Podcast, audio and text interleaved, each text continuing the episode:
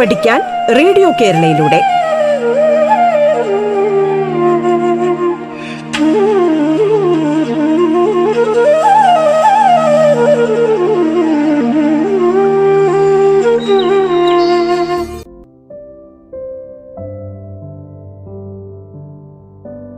നമസ്കാരം. പാഠത്തിന്റെ ഇന്നത്തെ അധ്യായത്തിൽ ഞാൻ ലിംസി ആന്റണിയാണ് നിങ്ങളോടൊപ്പം ഉള്ളത് ഇന്ന് നമ്മൾ ഒൻപതാം തരത്തിലെ സാമൂഹ്യശാസ്ത്രം എന്ന വിഷയത്തിലെ നാലാം അധ്യായത്തിലെ മധ്യകാല ഇന്ത്യ രാജസങ്കല്പവും ഭരണരീതിയും എന്ന പാഠഭാഗമാണ് പഠിച്ചുകൊണ്ടിരിക്കുന്നത്. കൂട്ടുകാരെ കഴിഞ്ഞ ഭാഗത്തിലെ പാഠങ്ങളും അതിനോടനുബന്ധിച്ച മറ്റ് ഘടനകളും നിങ്ങൾ ഓർത്തിരിക്കുന്നുണ്ടല്ലോ. ചോളഭരണം പറഞ്ഞായിരുന്നു നമ്മൾ അവസാനിപ്പിച്ചിരുന്നത്. ഓർക്കുന്നുവോ? ചോളഭരണത്തിൽ നാവിക ശക്തിയായിരുന്നു പ്രാധാന്യം. ഈ പ്രാധാന്യത്തിന്റെ മഹത്വം വർണിക്കുന്നതായിരുന്നു കഴിഞ്ഞ ഭാഗത്തിലെ അവസാനത്തെ വരികൾ. എന്താണ് നായങ്കര സമ്പ്രദായം? ഒന്നും കൂടി നമുക്ക് കേൾക്കാം. വിജയനഗര സാമ്രാജ്യത്തിൽ കേന്ദ്രഭരണത്തിന്റെ തലവൻ രാജാവായിരുന്നു. രാജാവിനെ സഹായിക്കാൻ മന്ത്രിമാരും രാജകീയ ഉദ്യോഗസ്ഥരും ഉണ്ടായിരുന്നു. താരതമ്യേനെ ചെറിയ സൈന്യമാണ് രാജാവിന്റെ നേരിട്ടുള്ള നിയന്ത്രണത്തിൽ ഉണ്ടായിരുന്നത്. പ്രവശ്യ ഗവർണർമാർ തങ്ങളുടേതായ നിശ്ചിത സൈന്യത്തെ സംരക്ഷിച്ചു നിലനിർത്തിയിരുന്നു. രാജാവ് ആവശ്യപ്പെടുമ്പോൾ അവർ സൈന്യത്തെ വിട്ടുകൊടുത്തിരുന്നു. സൈനിക മേധാവികൾ കൂടിയായിരുന്നു ഇവർക്ക് രാജാവ് നായക് എന്ന പദവിയും നിശ്ചിത ഭൂമിയും നൽകിയിരുന്നു. കേന്ദ്രത്തിൽ നിലനിന്ന ഈ സമ്പ്രദായം ആണ് നായങ്കര സമ്പ്രദായം എന്നറിയപ്പെട്ടത്. കേട്ടോ? ഇനി അയ്യങ്കാർ സമ്പ്രദായം. ഭരണ സൗകര്യത്തിനു വേണ്ടി സാമ്രാജ്യത്തെ പ്രവശ്യകൾ നാടുകൾ ഗ്രാമങ്ങൾ എന്നിങ്ങനെ പലതായി തിരിച്ചിരുന്നു. ഗ്രാമമായിരുന്നു അടിസ്ഥാന ഘടകം. ചോള ഭരണകാലത്തേതുപോലെ ഇവിടെയും ഗ്രാമസഭകൾ പ്രവർത്തിച്ചിരുന്നു. ഗ്രാമസഭയെ കുറിച്ച് നിങ്ങൾക്കറിയാമല്ലോ. ഗ്രാമസഭകൾ പരമ്പരാഗതമായി ഉദ്യോഗം വഹിച്ചു പോന്ന അയ്യഗാർമാരാണ് ദൈനംദിന ഗ്രാമഭരണം നിർവഹിച്ചിരുന്നത്. ഈ ഭരണരീതി അയ്യങ്കാർ സമ്പ്രദായം എന്നറിയപ്പെട്ടു. കേന്ദ്രത്തിലെ കേന്ദ്ര ഭരണത്തിലെ നായക പദവിക്ക് സമാനമായിരുന്നു ഗ്രാമഭരണത്തിൽ അയ്യങ്കാർമാർക്കുള്ള സ്ഥാനം. അപ്പോൾ അയ്യങ്കാർ സമ്പ്രദായം എന്താണെന്ന് കൂട്ടുകാർക്ക് മനസ്സിലായോ? ഭരണ സൗകര്യത്തിന് വേണ്ടി സാമ്രാജ്യത്തെ പ്രവശ്യകൾ ഗ്രാമങ്ങൾ നാടുകൾ എന്നിങ്ങനെ പലതായി തിരിച്ചിരുന്നു. ഗ്രാമമായിരുന്നു അടിസ്ഥാന ഘടകം. ചോള ഭരണകാലത്തേതുപോലെ ഇവിടെയും ഗ്രാമസഭകൾ പ്രവർത്തിച്ചിരുന്നു. പരമ്പരാഗതമായി ഉദ്യോഗം വഹിച്ചു പോന്ന അയ്യകാർമാരാണ് ദൈനംദിന ഗ്രാമഭരണം നിർവഹിച്ചിരുന്നത്. ഈ ഭരണരീതി അയ്യകാർ സമ്പ്രദായം എന്നറിയപ്പെട്ടു. കേന്ദ്ര ഭരണത്തിലെ നായക പദവിക്ക് സമാനമായിരുന്നു ഗ്രാമഭരണത്തിൽ അയ്യങ്കാർമാർക്കുള്ള സ്ഥാനം. ഇനി മധ്യകാല ഇന്ത്യയിലെ രാജസങ്കല്പവും ഭരണരീതിയും നമുക്കൊന്ന് നോക്കാം. മാറാത്ത ഭരണം. പതിനേഴാം നൂറ്റാണ്ടിൽ ഇന്ത്യയിൽ ഭരണം നടത്തിയിരുന്ന മാറാത്ത രാജ്യത്തെപ്പറ്റി നിങ്ങൾക്കറിയാമോ? കേട്ടിട്ടില്ല എന്ന് തോന്നുന്നു അല്ലേ? മധ്യകാല ഇന്ത്യയിൽ മറ്റു ഭരണാധികാരികളെ പോലെ നിയമനിർമ്മാണം കാര്യനിർവഹണം നീതിന്യായം സൈന്യം തുടങ്ങിയ എല്ലാ അധികാരങ്ങൾ അധികാരങ്ങളും മാറാത്ത ഭരണത്തിൽ ഉണ്ടായിരുന്നു. മാറാത്ത ഭരണം എന്ന് പറയുന്നത് ഇന്ത്യയിൽ ഭരണം നടത്തിയ ഒരു മറാത്ത രാജ്യമായിരുന്നു കേട്ടോ. ഭരണാധികാരി ഈ മറാത്ത മറാത്ത മാറാത്ത അല്ല മറാത്ത രാജ്യം മറാത്ത രാജ്യം നിങ്ങൾക്കറിയില്ലേ? മറാത്ത രാജ്യത്തിലെ സർവ ഭരണാധികാരിയായിരുന്നു ആര്? ശിവജി. ഈ ശിവജിയെ ഭരണത്തിൽ സഹായിച്ചിരുന്ന അഷ്ടപ്രധാൻ എന്ന സമിതിയിലെ വിവിധ മന്ത്രിമാരെയും അവരുടെ ചുമതലകളെയും കുറിച്ച് നിങ്ങളുടെ പാഠഭാഗത്ത് ഒരു ചിത്രം തന്നിരിക്കുന്നു. അപ്പോൾ അഷ്ടപ്രധാൻ എന്ന സമിതിയാണ് ശിവജിയുടെ ഭരണ ഏറ്റവും നന്നായിരുന്ന സമിതി. അഷ്ടപ്രധാനിൽ എന്തൊക്കെയാണ് ഉണ്ടായിരുന്നത് നമുക്ക് നോക്കാം. പ്രധാനമന്ത്രിക്ക് അവിടെ പറയുന്ന പേര് പേഷ്വ എന്നായിരുന്നു. മുഖ്യ ന്യായാധിപന് അവിടെ പറയുന്ന പേരെന്തായിരുന്നു? ന്യായാധ്യക്ഷൻ. ധനകാര്യമന്ത്രിക്ക് എന്തായിരുന്നു പറയുക? അമാത്യൻ. രാജകീയ കത്തിയിട കത്തിടപാടുകൾ നടത്തിയ വ്യക്തി വ്യക്തികൾക്ക് എന്താണ് പറയുക? സജീവൻ. രാജാവിന്റെ പ്രൈവറ്റ് സെക്രട്ടറി ഉണ്ടായിരുന്നു അല്ലെ? ഇന്ന് മന്ത്രിമാർക്ക് അവർ അവരായിരുന്നു മന്ത്രി. പിന്നെ മതകാര്യങ്ങളും ദാനധർമ്മ ധർമ്മ സമിതിയും ഒക്കെ കൊണ്ട് നടന്നിരുന്നത് പണ്ഡിതരാണ് കേട്ടോ. വിദേശകാര്യം കൊണ്ട് നടന്നിരുന്നത് സുമന്ത് എന്ന് പറയുന്ന ഒരു വിഭാഗത്തിൽപ്പെട്ടവരായിരുന്നു. സൈനികമാണെങ്കിലോ സേനാധിപതി. അത് നിങ്ങൾക്ക് അറിവുള്ളതാണല്ലോ. അപ്പോൾ ഇത്രയുമാണ് അഷ്ടപ്രധാനിലെ പ്രധാന അംഗങ്ങൾ. എട്ട് പേര് അല്ലെ? അഷ്ടപ്രധാൻ എന്ന് പറയുന്നത് എട്ട് പേര്. ഒന്നും കൂടി ഓർക്കാൻ വേണ്ടി നമുക്ക് ഒന്നും കൂടി ഓർമ്മിപ്പിക്കാം ഓർമ്മിക്കാം. ഒന്നുകൂടി ഇതിനെ ഓർമ്മി ഓർമ്മിച്ചെടുക്കാം. പ്രധാനമന്ത്രി എന്ന് പറയുന്നത് പേശ്വ എന്നാണ് നമ്മൾ പറയ പറയാറുള്ളത്. ന്യായാധ്യക്ഷൻ ആകട്ടെ മുഖ്യ ന്യായാധിപൻ. ധനകാര്യത്തിന്റെ പ്രധാനം കൈകാര്യം ചെയ്യുന്നത് അമാത്യൻ. രാജകീയ കത്തിടപാടുകൾ നടത്തുന്നത് സജീവൻ. പിന്നെ രാജാവിന്റെ പ്രൈവറ്റ് സെക്രട്ടറി ആരായിരുന്നു? മന്ത്രി. പിന്നെ മതകാര്യങ്ങളും ദാനധർമ്മവും നടത്തിയിരുന്നത് പണ്ഡിതരാണ് കേട്ടോ. വിദേശകാര്യം നടത്തിയിരുന്ന ആളുടെ പേര് സുമ. ആൾക്ക് പറയ പറയപ്പെടുന്ന ഔദ്യോഗിക പദങ്ങളാണിത്. സുമന്ത്. സൈനികമാകട്ടെ സേനാധിപതി. ഓക്കെ ഇതിൽ നിന്ന് വിപുലമായൊരു മന്ത്രിസഭയുടെ പിന്തുണയുള്ള കേന്ദ്രീകൃത ഭരണമാണ് മറാത്തയിൽ ഉണ്ടായിരുന്നതെന്ന് മനസ്സിലാക്കാം. മന്ത്രിമാർ ഉപദേശകർ മാത്രമായിരുന്നു. അവരുടെ പദവികൾ പരമ്പരാഗതമായിരുന്നില്ല. മറാത്ത ഭരണത്തിന്റെ മറ്റു ചില സവിശേഷതകൾ കൂടി നമുക്ക് പരിചയപ്പെടാം. ഇപ്പോൾ നിങ്ങൾ ഇതാണ് ഈ അഷ്ടപ്രധാനമാണ്. പ്രധാനാണ് അവരുടെ ഒരു സവിശേഷത. ഭരണത്തിന്റെ ഭരണം എങ്ങനെയൊക്കെ അവർ കൈകാര്യം ചെയ്തു എന്നത് തെളിവാണ് ഇത്. ഇനി മറ്റു ചില സവിശേഷതകൾ നിങ്ങൾക്ക് കേൾക്കണ്ടേ? ഉദ്യോഗസ്ഥരെ കുറിച്ചും രാജ്യകാര്യങ്ങളെക്കുറിച്ചും മനസ്സിലാക്കാൻ ശക്തമായ രഹസ്യാന്വേഷണ സംവിധാനം ഉപയോഗപ്പെടുത്തിയിരുന്നു. പിന്നെ രണ്ടാമത്തത് പ്രാദേശിക ഭരണം നിലനിന്നിരുന്നു. കേട്ടോ? ഛത്രപതി ഛത്രപതി എന്ന് എന്താണെന്ന് നിങ്ങൾക്ക് ഞാൻ പറഞ്ഞു തരാം. ആയിരത്തി അറുന്നൂറ്റി എഴുപത്തിനാലിൽ റായ്ഗഡ് കോട്ടയിൽ വെച്ചതാ വെച്ചാണ് ശിവജിയുടെ സ്ഥാനാരോഹണം നടന്നത്. അതിനുശേഷം അദ്ദേഹം ഛത്രപതി എന്ന പേര് സ്വീകരിച്ചു. മറാത്ത ഭരണകാലത്തെ പ്രാദേശിക ഭരണം എങ്ങനെയായിരുന്നു എന്ന് നമുക്കൊന്ന് നോക്കാം. മറാത്ത രാജ്യത്തെ ഭരണ സൗകര്യത്തിനായി വിവിധ വിഭാഗങ്ങളായി തിരിച്ചിരുന്നു. പ്രവശ്യകൾ ജില്ലകൾ പ്രാന്തങ്ങൾ പർഗാനകൾ ഗ്രാമങ്ങൾ എന്നിവയായിരുന്നു അവ. അപ്പോൾ മറാത്ത രാജ്യത്തെ ഭരണത്തിനു വേണ്ടി എങ്ങനെയൊക്കെയാണ് തിരിച്ചത്? പ്രവശ്യകൾ ഗ്രാമങ്ങൾ അല്ലേ? നോക്കൂ. പ്രവശ്യകൾ പ്രാന്തങ്ങൾ ജില്ലകൾ പർഗാനകൾ എന്നിവയായിരുന്നു അവ. ഗ്രാമങ്ങളില്ല കേട്ടോ. പ്രവശ്യകൾ ജില്ലകൾ ജില്ലകൾ എന്ന് പറയുന്നതാണ് പ്രാന്തങ്ങൾ. പർഗാനകൾ എന്നിവയായിരുന്നു അവ. ഉദ്യോഗസ്ഥരെ നിയമിച്ചിരുന്നത് അപ്പോൾ ഉദ്യോഗസ്ഥരെ നിയമിച്ചിരുന്നത് രാജാവ് നേരിട്ടായിരുന്നു. ഇവ കൂടാതെ സാമ്രാജ്യ ഇവ കൂടാതെ സ്വരാജ്യ മുഗളായി എന്നിങ്ങനെയും രാജ്യത്തെ രണ്ടായി വിഭജിച്ചിരുന്നു. മറാത്തക്കാരുടേതായ ഭൂപ്രദേശങ്ങളായിരുന്നു സ്വരാജ്യം.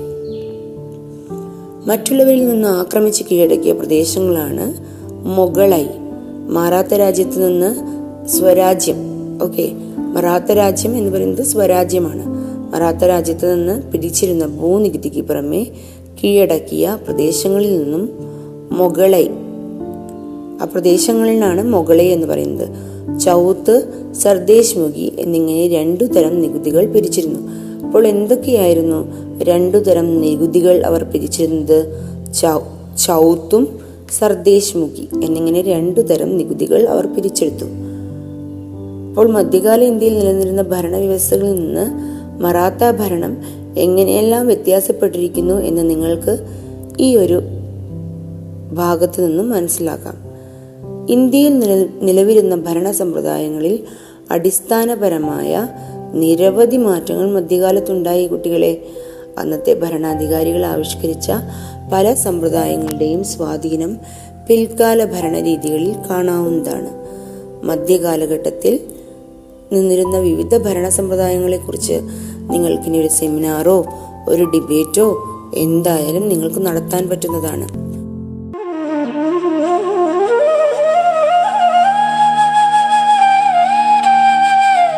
പാഠം കേട്ടു പഠിക്കാൻ റേഡിയോ കേരളയിലൂടെ. പാഠത്തിൽ ഇനി ഇടവേള.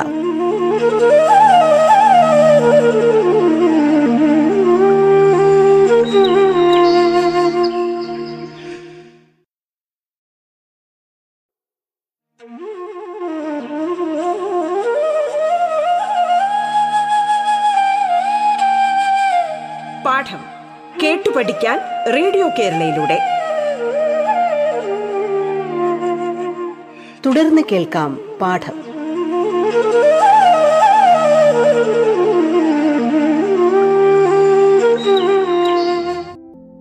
മധ്യകാല ഇന്ത്യ രാജസങ്കല്പവും ഭരണരീതിയും നിങ്ങളോട് ഒരുപാട് കാര്യങ്ങൾ കഴിഞ്ഞ പ്രാവശ്യം പഠിച്ചു അല്ലേ? മറാത്ത ഭരണത്തിലെ അഷ്ടപ്രധാൻ എന്ന ഭരണരീതിയും അതിലെ ആളുകളെയും പിന്നെ മറാത്ത ഭരണകാലത്തിലെ സവിശേഷതകളെക്കുറിച്ചും പ്രാദേശിക ഭരണത്തെക്കുറിച്ചും ഒക്കെ നമ്മൾ പഠിക്കുകയുണ്ടായി. അപ്പോൾ നിങ്ങൾക്ക് ഇതിൽ നിന്ന് ചോദ്യം വന്നിട്ടുണ്ടെങ്കിൽ നിങ്ങൾക്ക് നന്നായി എഴുതാൻ പറ്റുമെന്ന ഉറച്ച ബോധ്യം ഇപ്പോൾ നിങ്ങൾക്കുണ്ടെന്ന് കരുതട്ടെ. ഇനി നിങ്ങളുടെ പാഠഭാഗത്തിൽ മധ്യകാല ഇന്ത്യ രാജസങ്കല്പവും ഭരണരീതിയും എന്ന ഒരു ഫ്ലോ ചാർട്ട് നൽകിയിട്ടുണ്ട്. നോക്കൂ.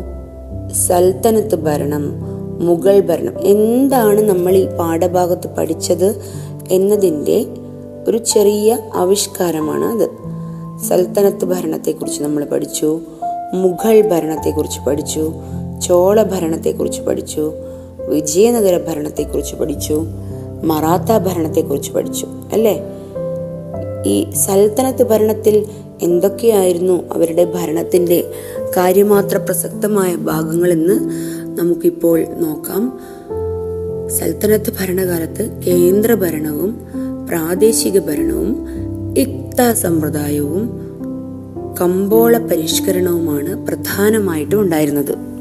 ഇത് നിങ്ങൾക്ക് ഓർമ്മിക്കാനുള്ള കുറച്ച് നേരമാണ് കേട്ടോ. അപ്പോൾ സൽത്തനത്ത് ഭരണത്ത് എന്താണ് ചുരുക്കി ഉണ്ടായിരുന്നത്? അതിന്റെ ഒരു ചെറിയ രൂപമാണ് ടീച്ചർ ഇവിടെ പറയുന്നത്. സൽത്തനത്ത് ഭരണകാലത്ത് കേന്ദ്ര ഭരണവും പ്രാദേശിക ഭരണത്തെക്കുറിച്ചും ഇക്ത സമ്പ്രദായത്തെക്കുറിച്ചും കമ്പോള പരിഷ്കരണത്തെക്കുറിച്ചുമാണ് പറഞ്ഞിട്ടുണ്ടായിരുന്നത്.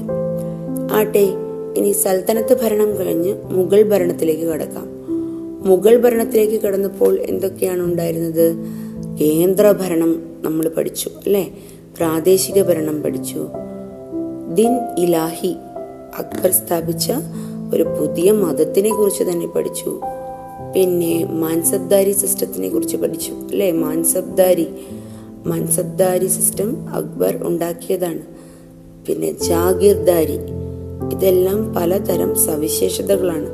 ഈ സവിശേഷതകളാണ് മുഗൾ ഭരണത്തിൽ നമുക്ക് പഠിക്കാനുണ്ടായിരുന്നത്. ഇനി ചോള ഭരണത്തിലാകട്ടെ എന്തൊക്കെ ഭരണ സംവിധാനമാണ് നമ്മൾ പരിചയപ്പെട്ടത്. കേന്ദ്ര ഭരണവും ഗ്രാമ സ്വയം ഭരണവും അല്ലെ? ചോള ഭരണത്തിൽ കേന്ദ്ര ഭരണവും ഗ്രാമ സ്വയം ഭരണവും ഇനി വിജയനഗര ഭരണം ആയിരുന്നു അടുത്തത്. ചോള ഭരണം കഴിഞ്ഞിട്ടുണ്ടായിരുന്നെങ്കിൽ വിജയനഗര ഭരണം കേന്ദ്ര ഭരണവും അതായത് നായങ്കര ഭരണം അല്ലെ? നായങ്കര സമ്പ്രദായം ഓർക്കുന്നില്ലേ? പ്രാദേശിക ഭരണവും അയ്യങ്കാർ സമ്പ്രദായവുമാണ് നമ്മൾ വിജയനഗര ഭരണത്തിൽ പഠിച്ചിട്ടുണ്ടായിരുന്നത്. ഇനി മറാത്ത ഭരണത്തിൽ എന്തൊക്കെയാണ് പഠിച്ചത്? കേന്ദ്ര ഭരണവും അഷ്ടപ്രധാൻ അല്ലെ? കേന്ദ്ര ഭരണം അഷ്ടപ്രധാനായിരുന്നു.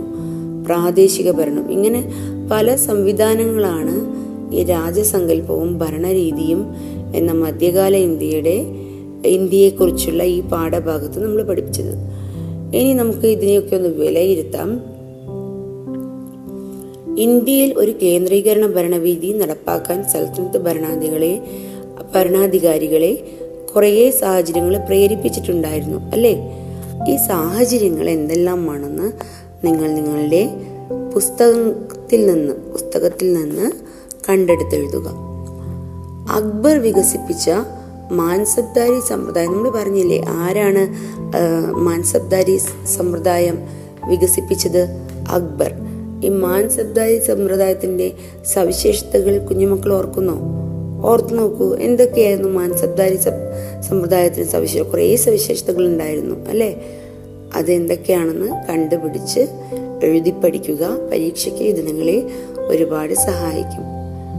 ഇനി നിങ്ങളുടെ പാഠപുസ്തകത്തിൽ എ വിഭാഗത്തിന് യോജിക്കുന്നവ ബി വിഭാഗത്തിൽ നിന്ന് കണ്ടെത്തി പട്ടിക ക്രമപ്പെടുത്തുക എന്നുണ്ട്. മാൻസബ്ദാരി സമ്പ്രദായം എന്താണ് മാൻസബ്ദാരി സമ്പ്രദായത്തിന് ചേർന്ന ബിയിൽ നിന്ന് വരുന്നത്? അത് അക്ബറാണ് അല്ലെ? അവിടെ തന്നിരിക്കുന്നത് ചോളഭരണമുണ്ട് ശിവജിയുണ്ട് കൃഷ്ണദേവരായരുണ്ട് സൽത്തനത്ത് ഭരണമുണ്ട് അക്ബറുണ്ട്. അക്ബർ അക്ബറാണ് മാൻസബ്ദാരി സമ്പ്രദായം കൊണ്ടുവന്ന ചക്രവർത്തി. ഓക്കെ. ഇക്ത സമ്പ്രദായം കൊണ്ടുവന്നത് എപ്പോഴാണ്? ഇക്ത സമ്പ്രദായം ഇക്ത സമ്പ്രദായം കൊണ്ടുവന്നത് സൽത്തനത്ത് ഭരണകാലത്തിലാണ് അല്ലെ? ഇക്ത സമ്പ്രദായം. മറന്നുപോകരുത് സൽത്തനത്ത് ഭരണകാലത്താണ് ഇക്ത സമ്പ്രദായം കൊണ്ടുവന്നത്. ഇനി ഗ്രാമ സ്വയംഭരണം അതെവിടെയാണ് ഉണ്ടായിരുന്നത്? ഗ്രാമ സ്വയംഭരണം നടന്നത് എവിടെയാണ്? ഓർക്കുന്നുവോ നിങ്ങൾ. ചോള ഭരണത്തിലായിരുന്നു അല്ലെ? ചോള ഭരണത്തിലായിരുന്നു ഗ്രാമ സ്വയംഭരണം ഉണ്ടായത്. അഷ്ടപ്രധാൻ ആരുടെയായിരുന്നു അഷ്ടപ്രധാൻ ശിവജിയുടെയായിരുന്നു. ശിവജി ആരായിരുന്നു? മറാത്തയിലെ ചക്രവർത്തിയായിരുന്നു ശിവജി. ഓക്കെ. അടുത്തത് അമുക്ത മാല്യത അമുക്ത മാല്യത ആരുടെയായിരുന്നു? കൃഷ്ണദേവരായരുടെ. ഓർക്കുന്നോ? അമുക്ത മാല്യതയിലുള്ള കുറച്ച് വാക്യങ്ങൾ അതീവ ശ്രദ്ധയോടും അധികാരത്തിനനുസരിച്ചും അധികാരത്തിനനുസരിച്ചും സജ്ജനങ്ങളെ സംരക്ഷിക്കുകയും ദുഷ്ടരെ ശിക്ഷിക്കുകയും ചെയ്യുന്ന ജോലി നിങ്ങൾ ഏറ്റെടുക്കണം. നിങ്ങൾ കാണുന്നതും കേൾക്കുന്നതും ആയ ഒന്നും അവഗണിക്കരുത്. ഓർക്കുന്നുണ്ടോ? ഇതാണ് അമുക്തമാലിതിയിൽ ആര് പറഞ്ഞ? കൃഷ്ണദേവരായർ പറഞ്ഞ വാക്കുകൾ. അപ്പോൾ അമുക്തമാലിത വന്നിട്ടുണ്ടെങ്കിൽ ആരെയാണ് നിങ്ങൾ ഓർക്കേണ്ടത്? കൃഷ്ണദേവരായരെയാണ് ഓർക്കേണ്ടത്. ഓക്കെ വിജയനഗര ഭാരത് നടത്തിയ നായങ്കര വിജയനഗര ഭരണകാലത്ത് നടത്തിയ നായങ്കര അയ്യങ്കാർ വ്യവസ്ഥകളെ പറ്റി കുറിപ്പ് തയ്യാറാക്കാൻ എന്തായാലും നിങ്ങൾക്ക് ഉണ്ടാവും. തയ്യാറാക്കണം കേട്ടോ. മറാത്ത മറാത്ത ഭരണകാലത്ത് നിലനിന്നിരുന്ന അഷ്ടപ്രധാന എന്ന സമയം അത് വളരെ വളരെ വളരെ ഇമ്പോർട്ടന്റ് ആയിട്ടുള്ള ഒരു ചോദ്യമാണ്. മറക്കരുത്. മറാത്ത ഭരണകാലത്ത് നിലനിന്നിരുന്ന അഷ്ടപ്രധാൻ എന്ന സമിതിയെക്കുറിച്ച് ലഘു വിവരണം തയ്യാറാക്കുക. ഇനി എന്തൊക്കെയാണ് ഇതിലെ തുടർ പ്രവർത്തനങ്ങൾ എന്ന് നോക്കാം നമുക്ക്.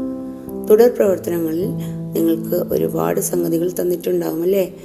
മധ്യകാലഘട്ടത്തിൽ ഇന്ത്യയിൽ നിലനിന്നിരുന്ന വിവിധ സമ്പ്രദായങ്ങളെക്കുറിച്ച് പ്രബന്ധം തയ്യാറാക്കുക. മധ്യകാലഘട്ടത്തിൽ ഇന്ത്യയിൽ നിലനിന്നിരുന്ന വിവിധ സമ്പ്രദായങ്ങളെക്കുറിച്ച് പ്രബന്ധം തയ്യാറാക്കുക. അപ്പോൾ കൂട്ടുകാർക്ക് സമയമുണ്ടെങ്കിൽ ഇതെല്ലാം തയ്യാറാക്കി നിങ്ങളുടെ അധ്യാപകരെ കാണിക്കണം കേട്ടോ. ഇന്റർനെറ്റിന്റെ സഹായത്തോടെ മധ്യകാല ഇന്ത്യയിലെ പ്രധാന ഭരണാധികാരികളെയും ഭരണകേന്ദ്രങ്ങളുടെയും സാമ്രാജ്യങ്ങളുടെയും ചിത്രങ്ങൾ ശേഖരിച്ച് ഒരു ഡിജിറ്റൽ ആൽബം തയ്യാറാക്കുക. ഡിജിറ്റൽ ആൽബം തയ്യാറാക്കാൻ കൂട്ടുകാർ ഇപ്പോൾ ഏറ്റവും മുൻപന്തിയിലായിരിക്കുമെന്ന് ടീച്ചർക്കറിയാം. അപ്പോൾ നിങ്ങൾക്ക് പറ്റുമെങ്കിൽ ഈ ഡിജിറ്റൽ ആൽബം ഒന്ന് തയ്യാറാക്കി നോക്കുക. ഇനി അടുത്തത് എന്താണ്? തുടർ പ്രവർത്തനങ്ങളിൽ തന്നിരിക്കുന്നത്. മുഗൾ രാജാക്കന്മാരുടെ ചിത്രങ്ങൾ ശേഖരിച്ച് അടിക്കുറിപ്പുകളോടെ ആൽബം തയ്യാറാക്കുക. അപ്പോൾ നിങ്ങൾക്കൊരു ആൽബം തയ്യാറാക്കാനുള്ളതാണ് ഇനി തന്നിരിക്കുന്നത്. അത് നിങ്ങൾ എത്രയും നന്നായി എത്രയും ഭംഗിയായി ചെയ്യാമോ അത്രയും നന്നായി ചെയ്ത് നിങ്ങളുടെ അധ്യാപകരെ കാണിക്കുക അധ്യാപകർക്ക് കാണിച്ചു കൊടുക്കുക. അപ്പോൾ ഈ തുടർ പ്രവർത്തനങ്ങളും പിന്നെ വിലയിരുത്തലുകളും നടത്തിയതിനു ശേഷം ഈ പാഠഭാഗത്തെ എത്രമാത്രം അന്തസത്തയോടുകൂടെ നിങ്ങൾക്ക് ഉൾക്കാൻ ഉൾക്കൊള്ളാനാവുമെന്ന് നോക്കി പാഠഭാഗങ്ങൾ ഓർമ്മിച്ചെടുക്കുക കൂട്ടുകാരെ. അപ്പോൾ ഈ പാഠഭാഗം ഇന്നിവിടെ അവസാനിച്ചിരിക്കുന്നു. നന്ദി നമസ്കാരം.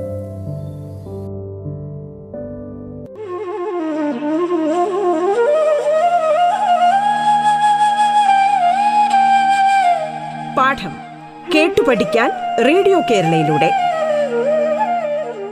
പാഠത്തിന്റെ ഇന്നത്തെ അധ്യായം പൂർണമാകുന്നു. ഇനി അടുത്ത ദിവസം കേൾക്കാം. നമസ്കാരം.